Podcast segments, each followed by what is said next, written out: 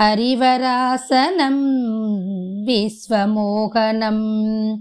हरिदिश्वर मारात्यपादुगम् अरिविमर्तनं नित्यनर्तनं। हरिहरात्मजं देवमाश्रये। शरणमय्यपा स्वामि शरणमय्यपा।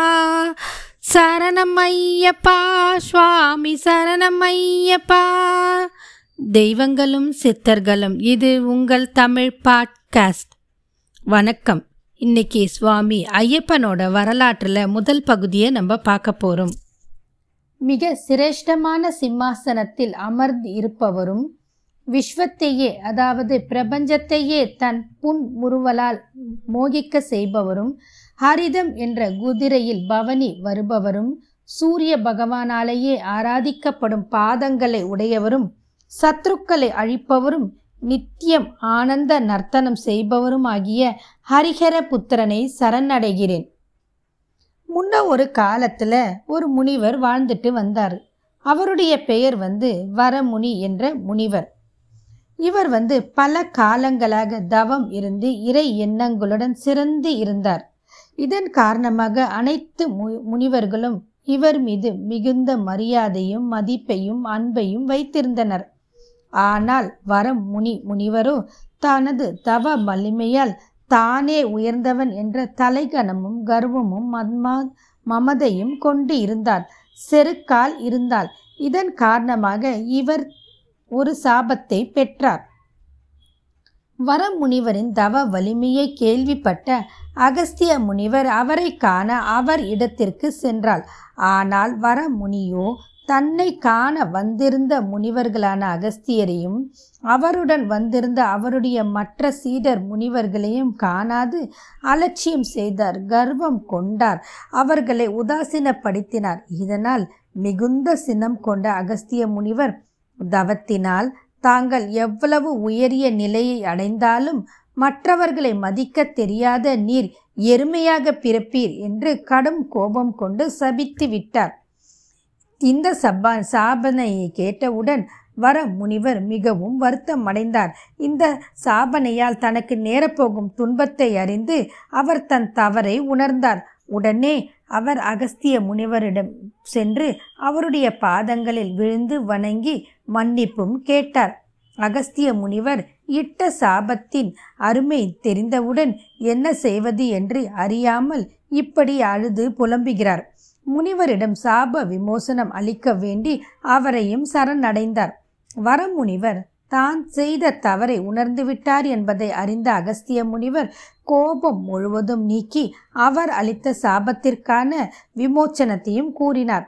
காரணம் சாபம் அளித்துவிட்டால் அதை சாபம் அளித்தவராலேயே திரும்பி வாங்க முடியாது என்பது விதி. இதன் காரணமாக சாபம் அளித்தவர்கள் விமோச்சனம் வேண்டுமானால் அளிக்கலாம் அப்படின்றது அகஸ்திய முனிவர் அறிந்த விஷயம். வரமுனிவரே நான் இட்ட சாபம் சாபமே ஆகும். அதை என்னால் திருப்பி எடுக்க முடியாது. யார் ஒருவர் சாபமிட்டாலும் அதை என்ன காரணத்தினாலும் அவர்களால் திரும்பி பெற இயலாது. சாபம் இட்டது இட்டதே. ஆகவே நீர் எடுக்கும் அடுத்த பிறவியில் மகிஷுவாக பிறந்து அன்பு உள்ளம் கொண்ட லோகமாதாவான பார்வதியால் ஆட்கொள்ளப்பட்டு சாபத்தில் இருந்து விமோசனம் அடைவா என்று கூறினார்.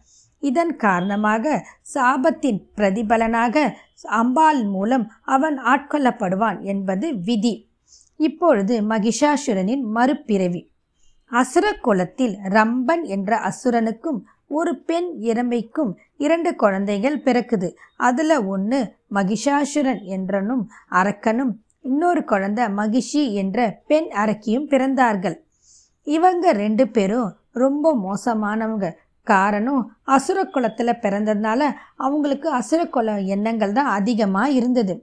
மகிஷாசுரன் அசுர குலத்தில் பிறந்து வளர்ந்து வரும் சூழலில் தேவர்களால் அசுரர்களுக்கு ஏற்படும் பல இன்னல்களை கண்டதும் மகிஷாசுரன் தேவர்களை வெற்றி கொள்ளும் வகையில் பிரம்ம தேவரை நோக்கி கடுந்தவம் புரிந்தார். மகிஷாசுரனின் கடும் தவத்தால் மகிழ்ந்த பிரம்மதேவர் அவன் முன் தோன்றினார். பிரம்மதேவர் மகிஷாசுரனின் உன்னுடைய கடும் தவத்தினால் நான் மனம் மகிழ்ந்தேன். எனவே உன் தவத்தை மெச்சி இன்று நான் உனக்கு காட்சி தருகிறேன். உனக்கு என்ன வரம் வேண்டும்? கேட்பாயாக என்று கேட்டார். உடனே மகிஷாசுரன் பிரம்மதேவரையை வணங்கி எனக்கு எந்த நிலையிலும் எந்த காலத்திலும் மரணம் என்பது ஏற்படாமல் இருக்க வேண்டும். அப்படிப்பட்ட வரம் எனக்கு வேண்டும்னு கேட்டார். அதற்கு பிரம்மதேவர் பிறந்த அனைத்து உயிர்களும் பிறப்பு என்பது இன்றியமையாதது எப்படியோ இறப்பும் அப்படிதான் ஒரு இன்றியமையாத ஒன்றாகும். பிறப்பிற்கும் இறப்பிற்கும் ஒரு சம்பந்தம் உண்டு. விதிப்பயனும் வினைப்பயனும் பிறப்பிற்கும் இறப்பிற்கும் காரணம். பூலோகத்தில் பிறந்த அனைத்து உயிர்களும் ஒரு நாள் இறந்தே ஆக வேண்டும். இது வந்து உலக நியதி. இதை மாற்ற இயலாது அப்படின்னு சொல்கிறாரு உடனே அந்த மகிஷாசுரன் என்ன செய்யறதுன்னு தெரியாத சற்று நேரம் யோசிக்கிறான்.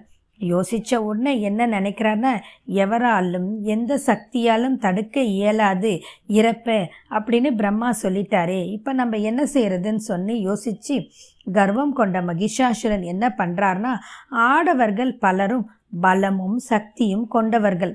ஆனால் பெண்கள் என்பவர்கள் பலவீனமானவர்கள் சக்தி இல்லாதவர்கள். எனவே இதன் காரணமாக அவன் ஒரு திட்டம் தீட்டுகிறான். தீட்டிக்கிட்டு பிரம்மாவை பார்த்து என்ன கேட்குறான்னா பிரம்மதேவனே எனக்கு மரணம் என்பது ஒரு ஆணின் மூலமாக நிகழக்கூடாது. ஒரு பெண்ணின் மூலமாக மட்டுமே நடைபெற வேண்டும் என்று வரம் வேண்டி நின்றார். இப்படி கேட்ட உடனே பிரம்மதேவர் புன் முறுவலுடன் த அந்த வரத்திற்கு சம்மதித்தே விட்டு அவனை ஆசிர்வதித்து விட்டு அங்கிருந்து செல்கிறார். காரணம் நடக்கப் போவது என்ன என்பது பிரம்மாவுக்கு நிச்சயம் தெரியும். மகிஷாசுரன் வேண்டிய வரத்தினை பிரம்மதேவன் அருள் அருளி அவ்விடம் விட்டு மறந்து சென்றவுடன் தன்னுடைய அழிவு என்பது இனி தனக்கு நிகராது அப்படின்னு மேலும் கர்வம் கொண்ட மகிஷாசுரன் போடாத ஆட்டம் போட்டு விட்டார்.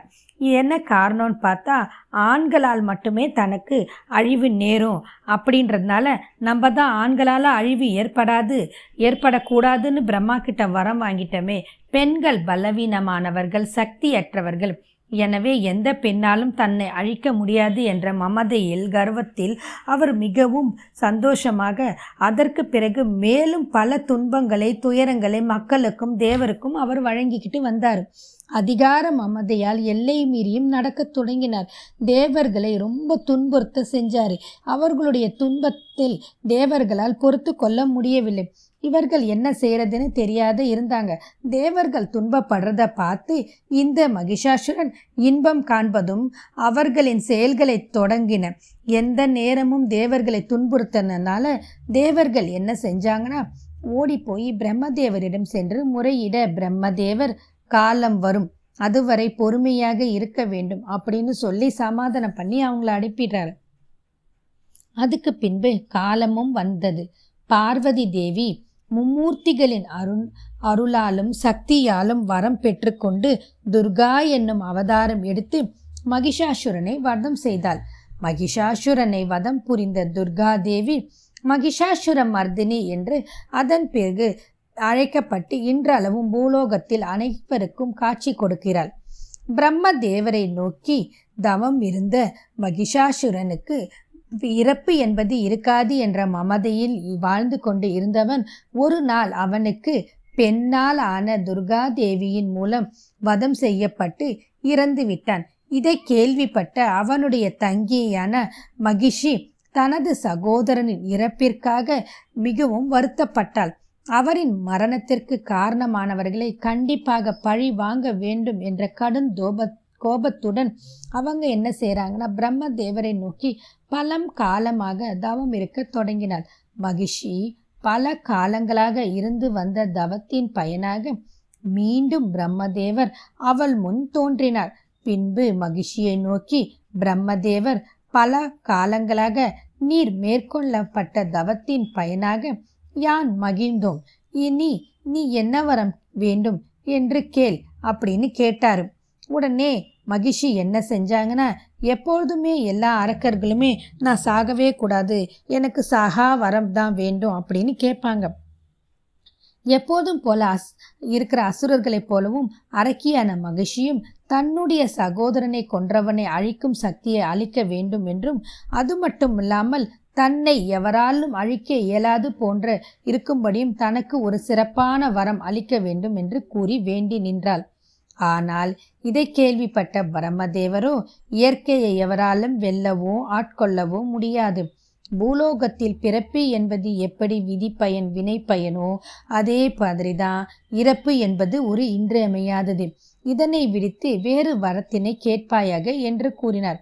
உடனே தான் வேண்டிய வரம் கிடைக்காத பட்சத்தில் தனக்கு அழிவு நேரும் வகையில் அது தனது சக்தியை அதிகரிக்கும் பொருட்டும் தனது சகோதரனை வஞ்சகம் செய்து அவன் அழிவிற்கு காரணமாயிருந்த தேவர்களை துன்புறுத்தும் பொற்றும் சற்று நிதானமாக சிந்தித்து தனக்கான ஒரு வசதியான வரத்தினை கேட்கத் தொடங்கினாள். அது என்ன வரம்னா தனது அழிவு என்பது இரண்டு ஆண்களுக்கு இடையே பிறந்த குழந்தையின் மூலமாக இருக்க வேண்டும் அப்படின்ற வரத்தினை பிரம்மதேவனிடம் வேண்டி நின்றால் இந்த மகிஷி. பிரம்மதேவரும் காலம் அறிந்தவர். காலம் அறியாதவர் மனிதர்கள் காலம் அறிந்தவர் பிரம்மதேவர். அவருக்கு நடக்கப் போவது நிச்சயம் தெரியும். எனவே அவர் ம மகிழ்ச்சியுடன் புன் முறுவலுடன் மகிழ்ச்சி கேட்ட வரத்தினை நிகழும் நன்மையை தன் மனதில் கொண்டு அவள் கேட்ட வரத்தினை அவ்விதமே அழித்துவிட்டு அங்கிருந்து மறைந்து சென்று விட்டார். பிரம்மதேவர் அவ்விடம் விட்டு மறைந்ததும் தனது மனதில் பெரும் மகிழ்ச்சியுடன் மமதையுடன் இருந்த மகிழ்ச்சி மகிழ்ச்சி அந்த இடமே அதிரும்படி வஞ்சனையும் இருமாப்பும் கலந்த உரத்த சிரிப்பு ஒலி ஒன்றை உணர்த்தினாள். இதன் காரணமாக அவள் எப்படி காணப்பட்டாள் என்றால் அகோர முகத்துடன் கொடூரமான பார்வையுடன் கே கோரமான சிரிப்புடன் அவள் அந்த இடத்தையே அதிர செய்தாள். இதற்கு பிறகு இரண்டு ஆண்களுக்கு பிற எப்படி குழந்தை பிறக்கும் என்பது அவளின் திண்ணமான எண்ணம். இரண்டு ஆண்களுக்கிடையே குழந்தை பிறப்பது என்பது உலக இயல்பில் சாத்தியமற்றது அப்படின்னு அவளுக்கு நன்கு தெரியும். இதன் காரணமாக தனக்கு அழிவு என்பது கிடையாது. தன்னை எவராலும் அழிக்க இயலாது என்பதை எண்ணி எண்ணி அவள் மனம் பூரித்து மகிழ்ந்து மீண்டும் ஒரு பலத்த சிரிப்பொலியை ஒன்று உதிர்த்தாள். எப்பொழுதும் போலவே தான் பெற்ற வரத்தினால் தன் சகோதரன் மறைவுக்கு காரணமானவர் தேவர்களை அழிக்கும் பொருட்டும் அவர்களுக்கு அவள் பல இன்னல்களை தோற்றுவிக்க தொடங்கினாள். இத்துடன் இந்த பதிவு நிறைவு பெறுகிறது. இதன் தொடர்ச்சியான மறுபதிவில் நாம் சந்திப்போம். வணக்கம். வாழ்க வளமுடன்.